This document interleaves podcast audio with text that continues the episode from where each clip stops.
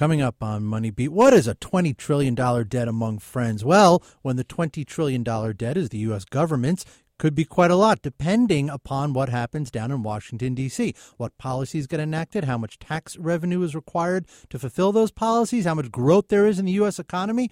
Gregg Fisher is the CIO of Gerstein Fisher, and he is with us here to break down all the numbers regarding debt and growth. This is Money Beat from the Wall Street Journal.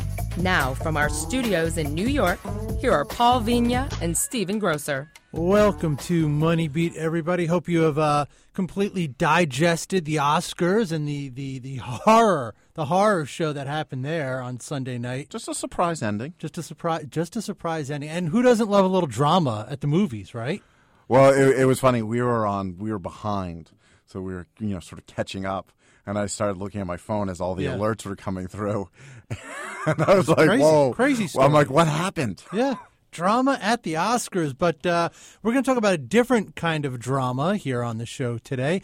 President Trump on Tuesday will del- deliver his first State of the Union speech.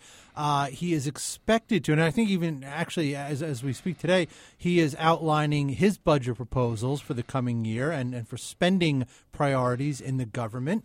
And that kind of brings us back to something that was a, a, a huge concern a couple of years ago. It seemed like all anybody could talk about, and it has kind of been forgotten. But as I stare here at the U.S. debt clock, I see it at the U.S. national debt at nineteen trillion nine hundred and seventy nine billion. Right? Am I am I getting that right? It's a big number. Um, about to hit the twenty Or, trillion or mark twenty trillion, yeah. or 20 about to hit the 20 trillion mark. What does that mean? Is that important? Why is it important? To help us break down that number and all the ramifications of it in, in and in terms of how it relates to spending that is going to come out of the government in the next year, the next years. We have Gregg Fisher, who is the CIO of Gerstein Fisher on the line. Gregg, how are you? I'm good. Thanks for having me today. So, uh, you know, you guys had kind of uh, hyped, not hyped, but, but prepped us to this because you did a blog post on your, your company's website talking about the debt and the fact that no one's really paying attention to this anymore, but it is about to hit a big milestone and, and the significance of that milestone. Yeah, we, uh, you know, it's interesting. I, I think back to I've been managing investment assets for about 25 years for folks, and you know, we have a pretty good sense of what's on people's minds uh, just from the conversations we have with our investors. And what I found over the years is that you know human beings tend to you know anchor on certain sets of information and then they ignore other things. And usually the things they ignore is what they would think of as the low probability event. Um, but you know when the Dow was crossing 20,000 a few weeks back or a month or so ago, um, you know everybody was talking and focusing on the Dow 20,000. Um, but I found that almost nobody was focusing on the fact that we were about to cross this other 20, which was 20 trillion dollars in debt, and that we've seen our debt uh, really, you know, go up by almost four times over the last 20 some odd years. Um, and I thought this was something that people should at least pay some attention to because it, it does present a variety of issues. Now, this comes at a time where there's this, you know, pro-growth environment that we're hearing about in the media, where there's a lot of discussion uh, with our new president around, you know, promoting growth, which I guess in itself is probably a good thing. Um, so we're likely to head into an environment with more growth and probably more inflation. Now, some stats that I mentioned in the blog that we wrote uh, recently was that you know if you look at the cost of our debt, you know you roll back to maybe the year 2000, something around there, and what you see is that you know when interest rates on the cost of our debt were at something of about six percent. Um, Whereas now the cost of our debt is something of about 2%, and I'm rounding to keep things simple. So the, the interest cost of our debt has, you know, gone down significantly. So although our debt has, you know, tripled or quadrupled, the cost of our debt from a cash flow point of view to our country has remained roughly the same. We're servicing, you know, three to four times the amount of debt for roughly the same cost. And this has been a great luxury for all of us to be able to accumulate this debt. Um, but the question is, in this pro- pro-growth environment, uh, which could potentially lead to more inflation, maybe rising rates, which we've already seen, that will make a big dent on this pro-growth environment. I think one of the biggest constraints to our growth is our debt. And that was really the high level point. It wasn't to say that this by itself is a huge problem. There's so many things to consider around this, but I just thought we should sign, shine some light on the thing that I felt many people had forgotten about or weren't paying enough attention to. Yeah, it's it's, it's sort of interesting. You heard a lot about the debt when uh, Obama was in uh, office and was pushing for more fiscal uh, spending and stuff like that. But it has sort of moved to the background now that the Republicans are uh, in control, the sort of debt hawks. But it, it really does strike you as something that could be a limiting factor in the ability to of the Trump administration to enact some of the pro growth. I mean, if you want tax cuts and you want to increase defense spending, but you don't want to cut entitlement programs. Um, and you know, you know, Donald Trump was on 60 Minutes also about the health care, saying we're going to cover everyone. Right. You're going to get right. everything you want. You can't do that when you have close to 20 trillion in debt. And I think one of the things I really enjoyed about um, your um, the blog post was just the charts. To be honest, one of them was the percentage of um, you know, interest expenses, a percentage of total federal outlays, has has largely been a downward slope since 1997, while you you know the you know the debt outstanding has increased. You know, has been an upward slant, and a pretty steep one at that. Yes, yeah, I think it is a major issue. Um, and, and the point you make earlier, it's it's it's really absurd to think that you can, you know, move something over here on the left and it would be completely predictable as to what that outcome would be you know on the right. Um, you know each action has so many other probabilities and scenarios like there are so many futures out there. So i think investors certainly have to think probabilistically. We can't just say well if this then that um, you know, if this, then there's a 10% chance of this, and there's a 10% chance of that, and a 20% chance of that. You know, the, the range of outcomes, the distribution yeah. of outcomes, the standard deviation of outcomes is so significant. Um, you know, one simple thing that I think we could all get our arms around. So imagine there is this pro-growth, possibly some inflation environment, and we see interest rates creeping up as we have recently which then would you know raise the cost of our debt. But the other thing you have to remember is, you know, when you look out across the rest of the world, you know, interest rates are still flat or negative. So, you know, if we hit, you know, three year on the 10 year Treasury bond, that would look really good to, glo- to global investors versus the rest of the world. So then would that in fact just increase the demand for our bonds? That, that's another possible outcome. Uh, I could give you five others that could happen. And if that were to happen, we might see the dollar strengthen, which would be to some degree what we're, what uh, I think they're trying to accomplish to not happen right now, uh, yeah. given the, the trade problem we have or a concern that we have. So a strong dollar may or may not be a good thing. Um, but certainly, if our bonds are even more attractive than everyone else's, even more than they are already, uh, you know that that could negate some of the, the growth prospects, and again lead to other outcomes that I think people may not be thinking about. One of the questions, um, you know, I had is you how how does this play out? And this is sort of goes to the outcomes that you were talking about, but how does this impact? You know, people who are going to be buying U.S. debt and the bond markets generally. Well, look, I think you know uh, the one thing I learned at a very early age, which my grandmother taught me, was too much of anything is no good.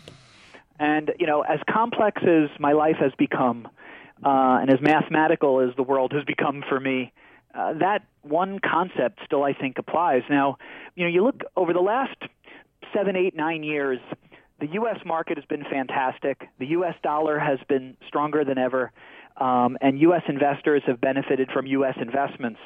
Um, but the reality is, I think people have decided to abandon, in many ways, their foreign investments, uh, even as it relates to foreign bonds. If you owned foreign bonds that were unhedged, you know, where instead of only owning treasuries, for example, you might have owned some foreign government bonds, those have really been a difficult thing to own over the last handful of years because of the dollar having strengthened so much and a variety of other factors. Um, but it probably makes some sense to diversify your fixed income holdings. Um, if we had some inflation here, you know, I think the one thing we'd all agree is that the world expects the dollar to strengthen. Yeah. And maybe it does, but you know, the market would probably be surprised if it weakened. So some level of diversification on your bond portfolio would make sense. I think investors are likely to see a lot more volatility on the bond side of their portfolio than they've seen for so many reasons, including the ones we're talking about. And then the most obvious, which is that interest rates have been going down for 35 years and they seem to be moving in the other direction right now. Yeah, let's uh, let's take a break there. We will come back with more about the debt and what it means for you, citizens. Uh, Gregg Fisher, CIO Gerstein Fisher, will be back in a second. There's a new class of blockbuster drugs. Drugs like Ozempic. They're changing bodies. And all of a sudden, just the weight starts falling off. Fortunes. It just got too expensive. They're just bank breakers. And industries. There was a lot of excitement, there was a lot of skepticism. The impact of these drugs from business to health is just beginning. From the journal, Trillion Dollar Shot. Find it in the journal feed wherever you get your podcasts. I'm Veronica Dagher, and I want to retire rich. How about you? Then listen to the Watching Your Wealth podcast. We'll help you get there. For more information, check us out at WSJ.com slash podcast and find us on iTunes, Stitcher, and now Spotify. WSJ Podcasts. Listen ambitiously. Now, back to the show. Welcome back to Money Beat. And if you're interested in more podcasts from the Journal, from us over here in New York City, uh, you can check us out at WSJ.com slash podcasts. You can follow us on Twitter. We are at WSJ Podcasts. You can subscribe. We're on iHeartRadio, Amazon Echo, iTunes, Stitcher, Spotify, Google Play, your, your Google Play Music app. And we are speaking this afternoon with Gregg Fisher, who is the CEI, CIO of Gerstein Fisher, talking about the U.S. debt. And I think uh, there are a couple of numbers that I think are kind of yeah. interesting. I was going to say, like, I think the numbers are really sort of interesting. Yeah, here. and and not even just from from Gregg's blog post, which I would encourage everyone to to go and, and check out. And we can probably put that online um, we can do a little post around this and put that online. But I think even within the, the U.S. the national debt, if you go to usdebtclock.org, uh, it really is an interesting kind of like live picture of a lot of different facets of the debt. And why I think it's interesting is because everyone throws around that the the national debt, right? 19 trillion and change, going to hit 20 trillion. Massive number sounds very scary, and indeed can be very scary.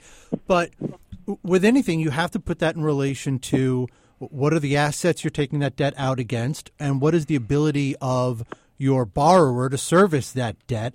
And the thing I think is the, the reason why I think no one's ever going to cut off the United States government uh, beyond the fact that you know we are the dollar and that's important. But if you just look at total national assets, total national assets are 128 trillion. So they, they dwarf the debt. What becomes important then is, is your ability to service the debt. And I think that's when you start getting into issues of what the interest rates are now, Gregg, as you were pointing out, and importantly, what the growth rates are. How fast is the U.S. economy growing? Is it growing fast enough to service the debt? I think that's the key question in terms of when we run into problems as a, as a nation, which is why having a recession matters, which is why having low growth matters. Uh, it matters, you know, for your pocketbook. But in terms of what we're talking about with the debt here, that's why those things matter. You need a, a, an economy that is growing at a healthy rate, at a good rate, to bring in more money, more revenue to service this debt, so that the government doesn't run into problems. And when people talk about the, the, the labor force participation rate and they say, oh, it's low, oh, it doesn't matter. It matters because what it means is that there are people who are not contributing to the potential for economic growth, who are not bringing, helping to bring in revenue for whatever reason. It, you know, the reason is less important than the fact that they're not there. And, and I think you have to kind of like I think the debt number is important, but I think you have to look at it in terms of all of those different assets, all of those different factors, and and that's kind of the the fuller picture. And know, that's all I wanted to say. Not really a question, just wanted to make a little statement. Absolutely, I, I Paul's that pro growth. Perfect. I'm pro growth. Yes, I'm pro growth. Yeah, well, me too. And this is Gregg, obviously. So you know, look, I think uh, you know Warren Buffett in his letter recently, you know, talked about this. America is an incredible place, and you know, I think the 20 trillion in debt by itself isn't that meaningful. Very much like the 20,000 Dow by itself isn't that meaningful. These numbers are a little bit arbitrary when you look at them by themselves. You have to look at the big mosaic of everything going on. And if there was any place in the world that could grow our way uh, into the future, uh, support our debt, and get beyond this, it's the United States of America. Um, however, I think to ignore the debt wouldn't be a wise idea. You know, just No, to be no. aware that it exists and to know Right. what the repercussions of this could be if things don't go exactly the way we had hoped for. And I think just the volatility, the market expectations, um, and the ability for people to get a little bit concerned or shaken up by this at some point. You know, I remember a couple of years ago when we had, you know, the announcements of, um, you know, having to raise the debt ceiling and, you know, what that did to the markets and lots of people get jittery over these kinds of things. So just to not ignore it would be the most important piece of information that I think I was trying to cause everyone's attention to. Right.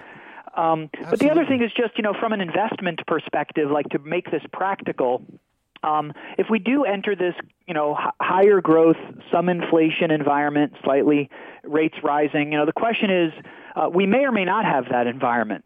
Um, but there's some probability that we will have that environment. And you know, what kinds of investment assets do you want to have in your portfolio um, to to have your portfolio perform well in an environment where we do have some higher interest rates, higher inflation, and, and Right. growth? One of the I, I was going to get back sort of to one of the, some of the, the numbers you have there because I find it I found it very interesting that in 1997, uh, you know, servicing our debt would would cost us cost you know annually 356 billion dollars. By last year, it was 432 billion. That didn't move, and in fact, as a percentage of the overall budget, it fell from I think in the mid 20s down to 11 percent. So servicing our debt has actually become easier, Right. and that was gets to what Gregg was saying earlier because essentially interest rates are so low. Yeah. However, That's right. The the other interesting point that is in the blog post is that a one percent increase in interest rates adds two hundred, I think, billion to servicing costs. That's that- right. And That's you think about in, in with the Yeah. connection of the announcement that happened today about you know some cost cutting that President Trump had suggested uh, that hit the media today. Yeah. Um, you know, uh, 50, 60, 70 billion dollars of cost cutting. It's a big number, um, but it's not as big as a one percent change in interest rates to the cost of servicing our debt. Exactly. Exactly. And, and and and you know most of those programs he's cutting are not the major part of our budget either. They're not the entitlements and they're not Right. defense spending. That's right. And uh, you know, and, and I think the, the volatility we see in the dollar uh, and a variety of other factors that all sort of correlate to this. So, you know, again, bringing it back to this idea of you know how should an investor invest, um, and this idea of you know the foreign markets um, and how do they impact your portfolio. Um, you know, can we grow uh, without some additional demand from outside the U.S., or can we exist on our own in this ecosystem with you know our own su- consumer demand supporting our growth? Right. Yeah, and you know, and, and you guys, you point this out, and I think this gets back to the the the, the saw I was on a second ago about uh, the public debt as a percentage of GDP, and you have a chart in there, and you know, you mentioned that it was sixty five percent, um, but before the crisis, and now it's up to like one hundred six percent. And the reason that matters is because you remember, and I'm sure Gregg, you remember, uh, the 2010 paper from Carmen Reinhart and Ken Rogoff, where they pointed out that once you get above 90% GDP, a debt to GDP ratio, that's when countries start to see lower growth, slower growth, and they can start to run into problems. We're already in that zone. We're already in that place, which again is why what happens with this budget, what happens with government spending, what happens with uh, with growth rates are becomes so critical at this point. Well, I mean, Absolutely. You, you haven't even talked about immigration and productivity. No, which no. are probably bigger. I mean, for us, productivity is probably the biggest. Right. You know, Sign of how much growth we're going to have, and we're hurt, going to or, go. or holding back our growth. Right. And you know, we're looking at like I, what I think the um, you know the budget office is projecting a two percent for the next decade, essentially. right. Right, which is not a lot. No. No, it's not. Um, you know, I think we were growing at three and a half, four percent in the past, so that's about half of what we've seen, right? I'm getting back to the you know sort of where you left off just a, a few minutes ago. Where what what are you sort of advising clients in regard to you know a higher interest rate environment and you know perhaps more volatility in the bond market? Thank you. Well, I'd say that so. I don't think uh, at Gerstein Fisher we, we'd like to say you know we're never very good at predicting the future. Yeah. Um, and I don't, I don't think, uh, and I'm an analyst, but I don't think I've ever made a correct projection in my life. um, uh, so, and I don't know too We're many of us that have. on thi- we're 100% on this show. I want you to know that, Gregg. Yeah, we've Oh, that's never. good. Yeah, we've never missed. Then you shouldn't invite. You, sh- you, you, you, you invited me on. I just reduced your percentage even further. Uh, well, Um, Some of our predictions don't last a day, to be very honest. It's great.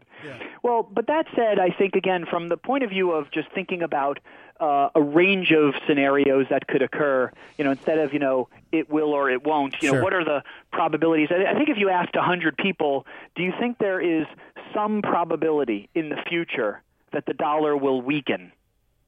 Or that interest rates will go down instead of up.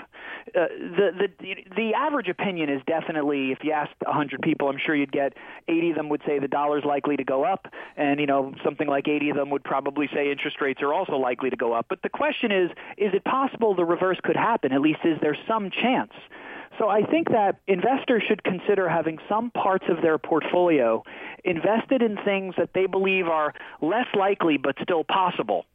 And you know the obvious things that come up in in this environment, uh, a lot of investors will ask about you know should I own TIPS, Treasury inflation protected securities, um, or or should I have regular bonds, for example? Now we've done a lot of research on this, and you know generally we think uh, short-term bonds, like you know short-term government bonds, where you can let's say buy a one-year bond every year for the next 30 years, uh, might be equally good as owning TIPS from a portfolio point of view. Um, and then tips have some other volatility associated with them and some other negative tax characteristics. So, you know, someone could think about tips as something to own if you believe there'd be more inflation than everyone else believed. Um, but, you know, we think actually, you know, short term bonds are probably equally good. Um, Another question that comes up is, you know, foreign market exposure. How much of my portfolio should I have not in the U.S. dollar, in other currencies or in other markets, uh, or in other companies that are doing business in, you know, other markets? And, um, you know, there too, we think, you know, some international diversification makes sense, um, even though it's hard to think about that after seven or eight years of that not working very well. Um, but that's the nature of long-term investing. And finally, another common thing that comes up is the idea of you know commodities and precious metals, uh, owning natural resources, which over long periods of time have been a good thing to own uh, in inflationary environments. So, you know, there's a, a lot of combinations of portfolios you could put together, but certainly thinking about whether you have tips or regular bonds, do you own some natural resource prices like commodities and or metals, um, and foreign market exposure. I think those are, you know, three or four obvious themes to be thinking about. And generally Americans have more of their portfolio in the dollar and NUS uh, holdings. This home bias exists here; it exists everywhere else too. Uh, so I think these are good times to be thinking about that. All right. Uh, anything else, Grocer? No, I think that covers Yeah. it. Uh, Gregg, thank you for your time. Appreciate it. Well, thank you very much. I appreciate you uh, having me on, and uh, look forward to speaking with you both again real soon. Great. Absolutely, yeah. Because uh, look, clearly this is a topic that isn't going to go away, and will probably become only more important uh, as we see what the government down in D.C. wants to do, and we see where growth goes in 2017. And of course, uh, it is inevitable that debt is going to trip that 20 trillion Well, mark. I mean, we we're just talking. I, I think there's reports out that Trump's going to, you know, ask for a ten percent increase in um, military the military budget, which will be will basically wipe out the cuts he took from other places, Right. Because that's about fifty four billion. Wow. increase. Interesting. Yeah. And I think uh, I know uh, something that that you know worries me a lot, and it's certainly out there. Uh, and we'll be talking more about this in the coming months. So keep an eye on our, the Gerstein Fisher blog. Is uh, you know the sort of rebalancing that's happening, the issues around trade and conflict and the world Right. economy, and there's a lot happening there, and I think it all directly relates to the conversation we had today. No, I, I think you're 100 percent right. It is it, is such a complex world now, and and how everything interplays. Like you want growth, but then you talk about immigration has been you know it's going to be hard to achieve the three percent growth that Trump does with, with a crackdown on uh, significantly on immigration. Um, productivity, we're, don't have really any good answers why that hasn't come. You know, what do you do with health care? Um, that has you know, You know, incredibly that- difficult issue. that- and tax cuts has become another incredibly difficult is, issue. Is, is is is that a leader? Like that's a good story, and I think everyone is is kind of taking around different parts of that. But I don't know if anyone has ever put in one story There's the a- fact that you, There's a push and be- pull on because of this. what because of this new president and everything he has said he's going to do. You are really seeing very viscerally how interconnected the world is and how difficult it is to change one thing and not have it change something else over here. Uh, that's a good story. I don't know if anyone has actually done that, just that as a story. Yeah, and when, and Paul said leader, he's meaning a page one Yeah. Wall Street Journal story. That's Don't our that's our internal. Yeah, I think about good it as the water balloon effect. You squeeze Yeah. it on the left and it comes out on the Right. right. Um, you know, we've got to remember for every surplus there's a deficit. You know, if we save more, someone else has to spend more. Right. You know, it's this is just the way it works. Where it's a it's a closed system. It's one big world economy. Yeah. I'm, I might pitch that as a story. I think that's a good story. If it hasn't been, it might have been written already. I don't know. No, I, I mean I think it's one of these stories that oftentimes we in the media do in pieces and Right. incrementally, and that we don't actually then take the step back and do it as a whole thing Exactly. and, tie and, and I roll think it together. So yeah, I All don't right, disagree. Gregg Fisher, you'd be the first person I call if I get to do this story. I appreciate that. I'm going to start working on it now. Okay. All right. Thanks. Thanks, Gregg. Appreciate it. Thank you, everyone, for listening, and we'll catch up with you soon. WSJ Podcasts. Listen ambitiously. There's a new class of blockbuster drugs. Drugs like Ozempic. They're changing bodies, And all of a sudden, just the weight starts falling off. fortunes, It just got too expensive. They're just bank breakers. and industries. There was a lot of excitement. There was a lot of skepticism. The impact of these drugs from business to health is just beginning. Coming soon from the journal, Trillion Dollar Shot. Find it in the journal feed wherever you get your podcasts.